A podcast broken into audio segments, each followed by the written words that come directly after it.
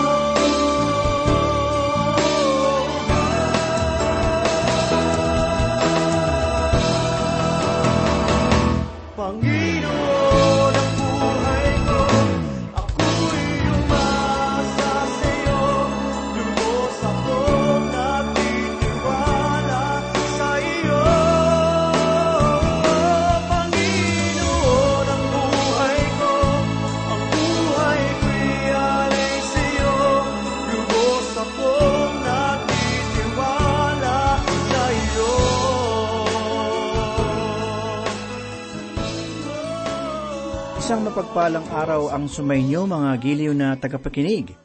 Atin pong ihanda ang ating puso't isipan sa mga katotohanan na ating masusumpungan sa banal na salita.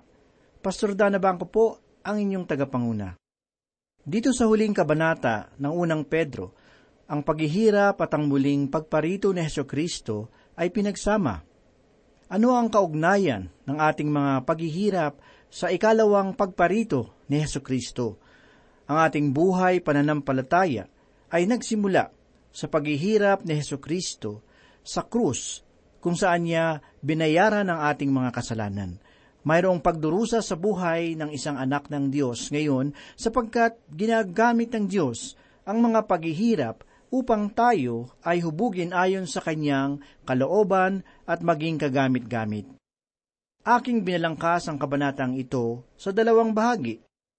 Ang una, hanggang sa ikaapat na talata, ay nagtuturo na ang paghihirap ay nagbubunga ng paglilingkod at pag-asa. Ang ikalima hanggang ikalabing apat na talata naman ay nagtuturo na ang pagdurusa ay nagtuturo ng kapakumbabaan at pagtitiis. Ang muling pagparito ni Heso Kristo sa sanlibutan ay hindi isang paniniwala o doktrina, kundi isang bagay na pumasok sa ating mga buhay. Walang anumang magpapalutang sa inyo sa panahon ng pagsubok at kabalisahan na tulad noong katotohanan ng muling pagparito ni Yesu Kristo. Darating ang panahon na muli natin siyang makikita. Ito ay magiging isang mapagpalang araw. At ipinahayag ni Apostol Pedro na ang ating mga pagdurusa ngayon ay may kaugnayan sa kanyang muling pagparito. Basahin po natin ang ipinahayag ni Apostol Pedro sa unang talata, ikalimang kabanata ng unang Pedro. Ganito po ang sinasabi, Ngayon, bilang kapwa matanda at isang saksi sa mga pagdurusa ni Kristo at bilang kabahagi sa kaluwalhatiang ihahayag, ipinapakiusap ko sa mga matatanda sa inyo. Nagsimula si Apostol Pedro sa pagpapahayag ng kanyang katayuan. Gayunman ay hindi niya tinawag ang kanyang sarili bilang isang apostol. Kanyang ipinahayag ang katunayan na siya isa sa mga matanda ng simbahan. Ibig sabihin ay mayroon pang ibang mga matanda. Ang salitang Griego na ginamit dito ay presbuteros na kung minsan ay ginagamit upang ipakilala ang isang matanda sa simbahan o isang nakatatandang tao.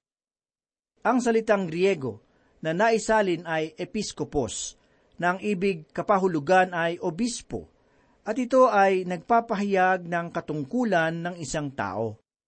Ito ang spiritual na katungkulan ng pagpapastol.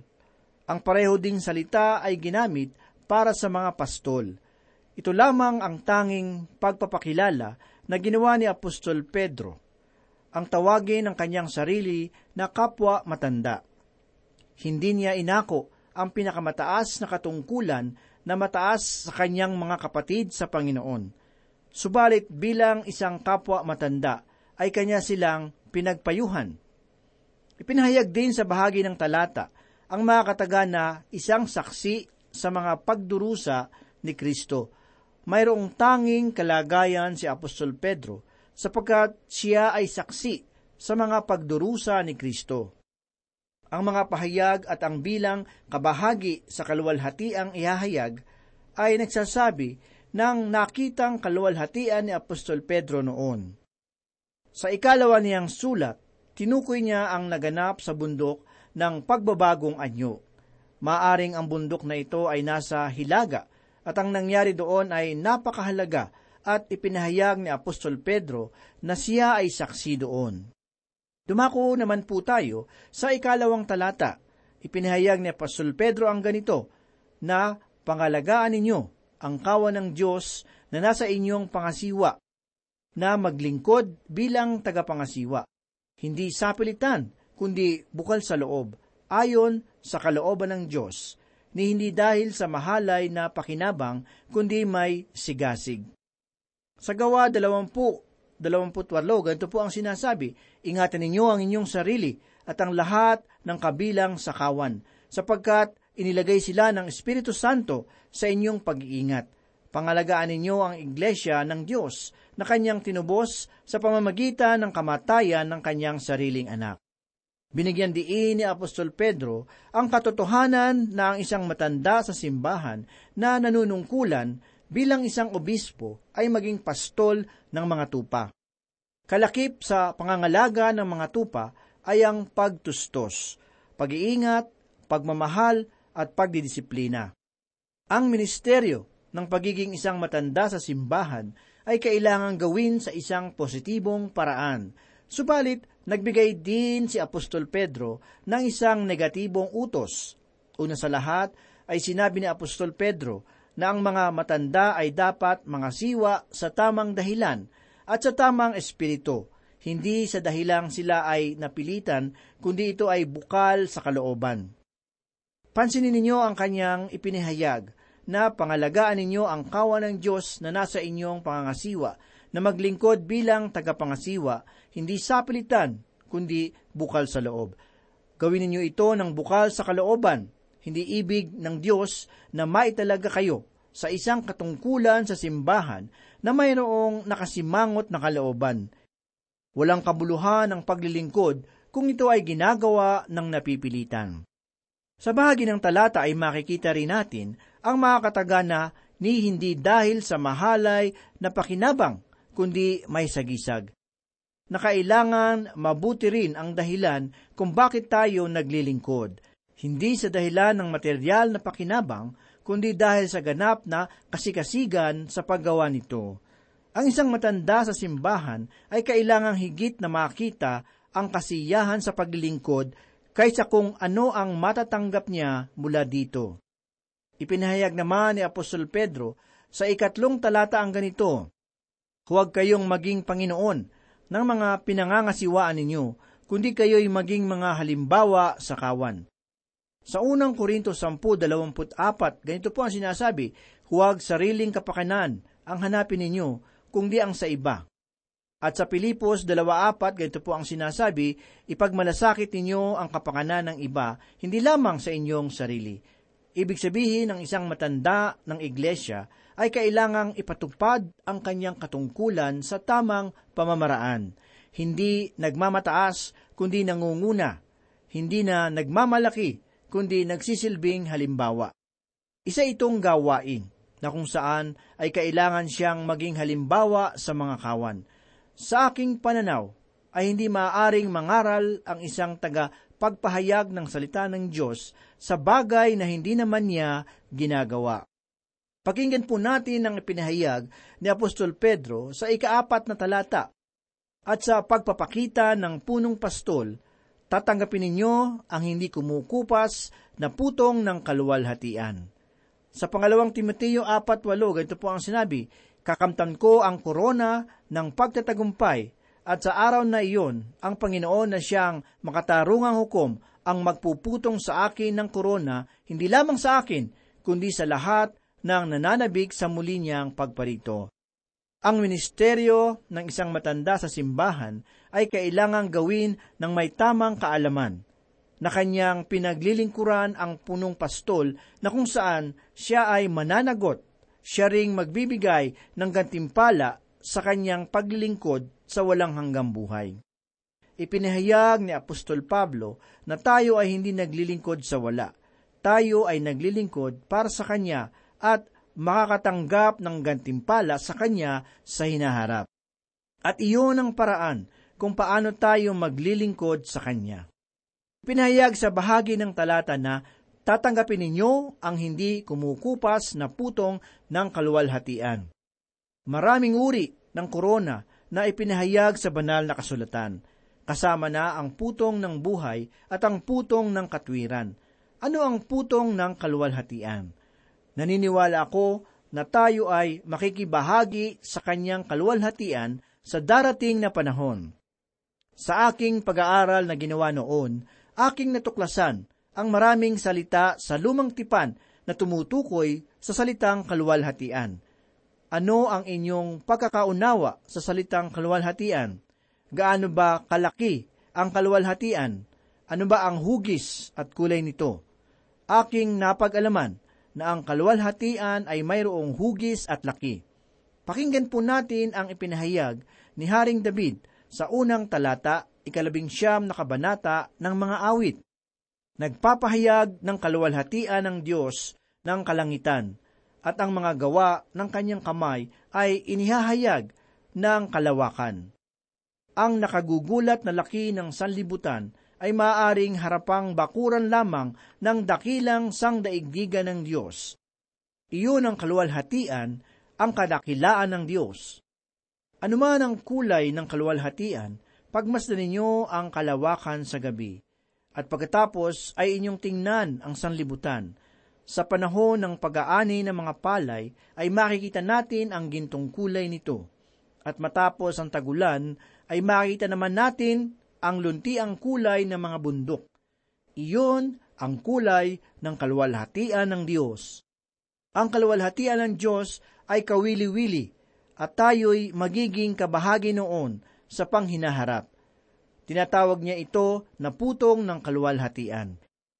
Tinatawag rin ni Apostol Pedro si Yeso Kristo bilang punong pastol, ang mabuting pastol na nag-alay ng kanyang buhay para sa kanyang mga tupa na makikita sa ikadalawamput dalawang kabanata ng mga awit. Ang dakilang pastol ay nangangalaga at nangangasiwa sa mga tupa, na makikita naman sa ikadalawamputatlong kabanata ng mga awit. Sa ikadalawamput apat na kabanata ng mga awit ay makikita naman natin na siya ang punong pastol na muling paparito kasama ang kanyang kawan at tayo ay kabahagi sa kawan na iyon. Ganito naman po ang ipinahayag ni Apostol Pedro sa ikalima at ikaanim na talata. Gayon din naman, kayong mga kabataan, pasakop kayo sa matatanda. At kayong lahat ay magsuot ng kapakumbabaan sa inyong pakikitungo sa isa't isa, sapagkat ang Diyos ay sumasalungat sa mga palalo, ngunit nagbibigay ng biyaya sa mga mapagkumbaba. Kaya't kayo'y magpakumbaba sa ilalim ng makapangyarihang kamay ng Diyos upang kayo'y kanyang itaas sa takdang panahon. Sa Mikas 6.8, ganito po ang sinasabi, Itinuro na niya sa iyo, o tao, kung ano ang mabuti, ito ang nais ni Yahweh, maging makatarungan ka sa lahat ng bagay, patuloy mong ibigin ang iyong kapwa, at buong pagpapakumbabang sumunod sa iyong Diyos. Ipinahayag sa bahagi ng talata ang mga katagana gayon din naman, kayong mga kabataan, pasakop kayo sa matatanda. Ang pahayag na ito ay nabaligtad sa ating panahon ngayon.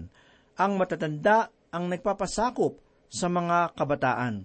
Ang mga kabataan ngayon ang tumututol at sila rin ang naninira ng mga gusali.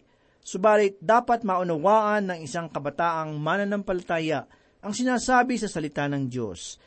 Gayun din naman, kayong mga kabataan, pasakop kayo sa matatanda. Pinahayag din sa bahagi ng talata na at kayong lahat ay magsuot ng kapakumbabaan sa inyong pakikitungo sa isa't isa Ibig lamang sabihin na ang isang mananampalataya ay hindi kailangang ipilit ang kanyang nais sa iba at dapat na laging taglay ang kapakumbabaan. Nagpahayag si Apostol Pedro ng matindi tungkol sa kapakumbabaan at biyaya. Sinabi pa niya sa bahagi ng talata, sapagkat ang Diyos ay sumasalungat sa mga palalo, ngunit nagbibigay ng biyaya sa mga mapagkumbaba ang isang palalong tao ay hindi makakatanggap ng biyaya mula sa Diyos. Sa pamamagitan lamang ng kapakumbabaan natin malalaman ang biyaya ng Diyos. Ipinahayag din ni Apostol Pedro na kaya't kayo'y magpakumbaba sa ilalim ng makapangyarihang kamay ng Diyos upang kayo'y kanyang itaas sa takdang panahon. Sa pananaw ng pagparito ni Heso Kristo, ang kapakumbabaan ang dapat na taglaying pag-uugali ng isang anak ng Diyos. Si Kristo ang siyang magtatatag ng katarungan at magtutuwid ng mga bagay kapag siya ay dumating. Sa ikapitong talata ay ito naman ang pinahayag ni Apostol Pedro, Ilagak ninyo sa Kanya ang lahat ng inyong kabalsaan, sapagkat siya ay nagmamalsakit sa inyo. Sa Pilipos 4.11, at buhat sa kayamanan niyang hindi mauubos, ibibigay niya ang lahat ng inyong kailangan sa pamamagitan ni Kristo Jesus. Sa Roma 8, 35 hanggang 30, ganito po ang sinasabi, Sino ang makapaghihiwalay sa atin sa pagmamahal ni Kristo? Ang paghihirap ba? Ang kapighatian? Ang pag-uusig? Ang gutom? Ang kahubaran? Ang panganib? O ang tabak? Ayon sa nasusulat, alang-alang sa inyo, nanganganib kaming mamatay sa buong maghapon. Ibinibilang kami ng mga tupang papatayin. Hindi, ang lahat ng ito'y kayang-kaya nating pagtagumpayanan sa pamamagitan niya na nagmamahal sa atin, sapagkat natitiyak kong ang kamatayan, ang buhay, ang mga anghel, ang mga pamunuan, ang mga bagay sa kasalukuyan, ang mga darating, ang mga kapangyarihan, ang kataasan, ang kalaliman o ang alinmang nilalang ay hindi makapaghihiwalay sa atin sa pag-ibig ng Diyos, pag-ibig na ipinadama niya sa atin sa pamagitan ni Kristo Jesus na ating Panginoon. Ang katagang nagmamalasakit ay nangangahulugan ang mga bagay ukol sa kay Kristo Jesus. Ang tinutukoy ni Heso Kristo ay tungkol sa pag-aalala. Ipinahayag ni Yeso Kristo sa ikalabing isang kabanata ng Mateo talatang dalawampu at walo ang ganito, Lumapit kayo sa akin, kayong lahat na nalulupaypay at lubhang nabibigatan, at kayo'y bibigyan ko ng kapahingahan. Mga kaibigan, ilapit ninyo ang inyong mga pasanin at kasalanan sa Kanya at Kanya kayong ililigtas. Ipinahayag ni Apostol Pablo sa mga mananampalataya na huwag kayong mabahala sa anuman, ipanalangin ninyo ang lahat ng bagay. Alamin naman po natin ang ipinahayag ni Apostol Pedro sa ikawalong talata. Magpakatino kayo, magbantay kayo. Ang diablo na inyong kaaway ay tulad ng leyong gumagala at umuungol na humahanap ng kanyang malalapa. Ipinapaalala lamang sa atin ni Apostol Pedro na maging mapagbantay sapagkat ang diablo ay gumagala ngayon sa sanlibutan. Basahin po natin ang ipinahayag ni Apostol Pedro sa ikasyam na talata. Siya ay labanan ninyo, maging matatag sa inyong pananampalataya, yamang inyong nalalaman na ang mga gayong hirap ay nararanasan ng inyong mga kapatid sa buong sanlibutan. Inilalarawan dito ang isang hukbo na nakatayo sa harap ng kanyang kalaban. Kailangan nating tumindig kasama ang ibang mga mananampalataya hindi lamang ninyo kailangan ang pananggalan ng Diyos, subalit kailangan ninyo ang ibang mananampalataya na maninindigan kasama ninyo. Iyon ang dahilan kung bakit ipinapahayag ko ang aking mga pasanin sa aking mga kapwa mananampalataya at kamanggagawa upang ako ay matulungan nila sa pamamagitan ng pananalangin sapagkat ipinapaalala sa atin ng talata na siya'y labanan ninyo maging matatag sa inyong pananampalataya, yamang inyong nalalaman na ang mga gayong hirap ay nararanasan ng inyong mga kapatid sa buong sanlibutan. Dumako naman po tayo sa ikasampung talata. Ipinahayag ni Apostol Pedro ang ganito, At pagkatapos na kayo'y magdusa ng sandaling panahon, ang Diyos ng buong biyaya na sa inyo'y tumatawag tungo sa kanyang walang hanggang kaluwalhatian kay Kristo at siya ring magpapanumbalik, magpapatibay at magpapalakas sa inyo. Hindi tayo magkakaroon ng walang hanggang kaluwalhatian para sa ating mga sarili.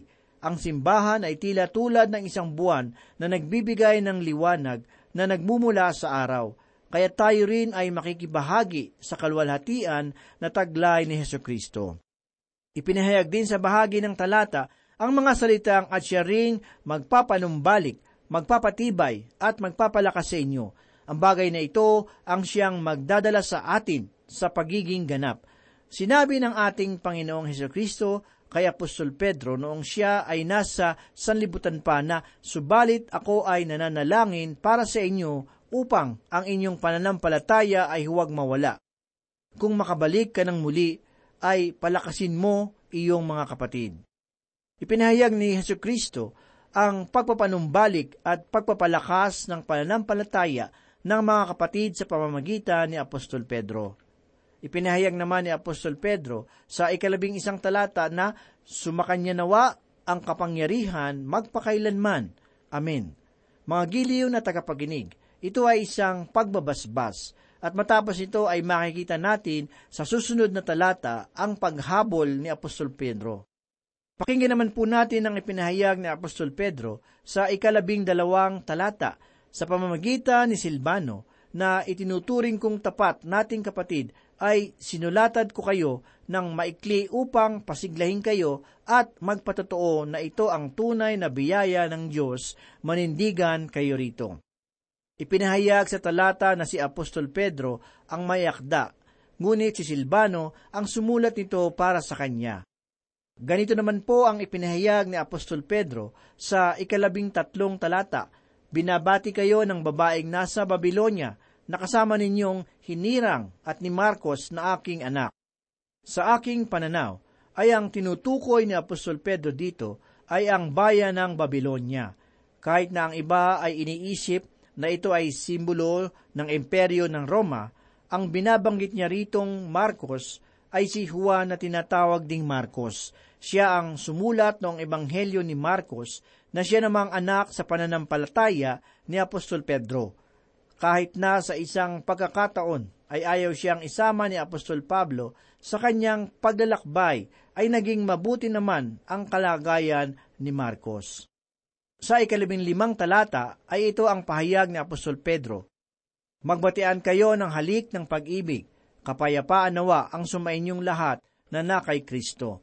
Sinabi ng isang lalaki na ang halik para sa isang dalaga ay nangangahulugan ng pag-asa. Sa babaeng may asawa naman ay pananampalataya. Ngunit para sa isang matandang dalaga, ang kahulugan nito ay kawanggawa. Kaya't para sa ating bayan at kultura, sa ating pananaw, ay mas mainam na gamitin ang pakikipagdaupang palad bilang pagbati sa isang kapwa mananampalataya. At ang huling pagbabasbas ni Apostol Pedro ay nagsabing kapayapaan nawa ang sumainyong lahat na na kay Kristo. Mga giliw na tagapakinig, ang paglilingkod, pag-asa, kapakumbabaan at pagtitiis ay bunga noong pagdurusa at paghihintay sa muling pagparito ni Yesu Kristo. Manalangin po tayo. Salamat muli, Panginoon, sa pagkakataong pag-aralan at pagbulay-bulayan ang iyong banal na salita. Ito po ay nagdulot ng kabusugan ng aming kaluluwa. Ikaw ang gumabay sa amin upang maisibuhay namin ang inyong mga katuruan. Ito po ang aming samot dalangin sa pangalan ni Jesus. Amen. Salamat